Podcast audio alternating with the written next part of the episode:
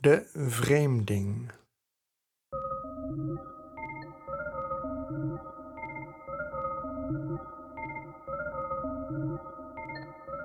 In de bovenkamer vervloeit de tijd met de zinnen. Als je vanaf de trap dubbele deuren doorkomt, stap je binnen in nevel en huim. Ze zijn al vertrokken. Wat kun je hier nog doen? Ga toch terug naar huis. Hier valt voor jou geen verhaal meer te halen.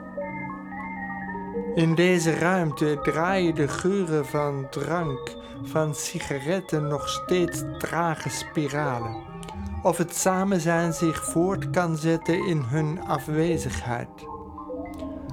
Ook hun gebaren zijn hier nog te voelen. Schimmen die langs de muur waren in de naklank van stemmen. Een pluim hangt in het dak gepind, vaal van de uitwaseming van hun wil, hun wet en decreten. Zelfs hun zweet stinkt naar macht, die zich zijn wrangheid niet schaamt, maar zich wellustig mengt met de walm van het bier en de kazen. Hun besluitvaardigheid lekt als condens langs de wand. Hoe zou je ooit van hun heerschappij iets af kunnen nemen? Als je voorzichtige pas naar het getimmerte loopt met hun tafel, voel je de druk van hun keurende oog, dat zelf geen zichtbaarheid, zelfs geen zicht nodig heeft. Eén voet beeft op de vlonder.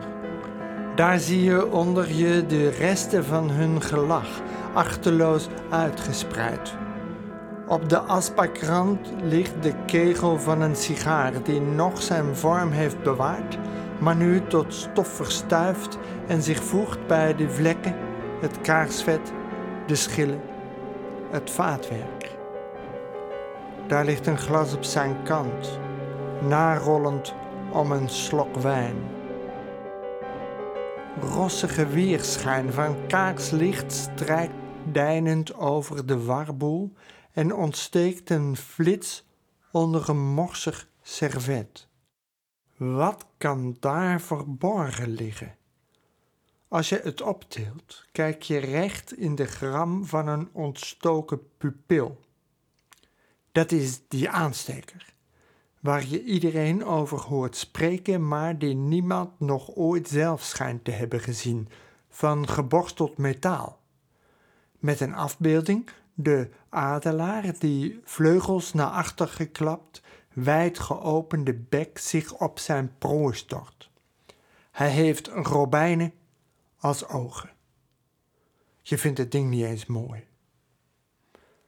Hand erna uitgestrekt voel je een steek in je palm. Alsof het roofdier je bijt. Je zet een stap achteruit. Zag je zijn vleugels slaan? Zag je zijn ogen vonken of is dat het kaarslicht dat flakkert?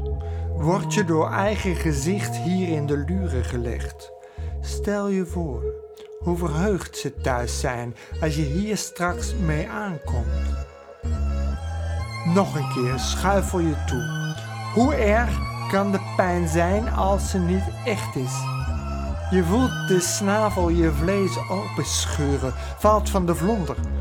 Rondom schuiven hun stoelen terug alsof een donder van verontwaardiging zich heeft verheven. Heb je de aansteker nog? Daar wenkt de drempel al. Met je zwenkende pas loop je op het begin van de trap af, slaat de deuren dicht ademt een frisse teug lucht, dan in het schaarse licht met hol weerkaatsende stappen daal je de treden af. Nu nog de inkomsthal door en je bent weer op straat. Wie staat daar? Het is je dochter.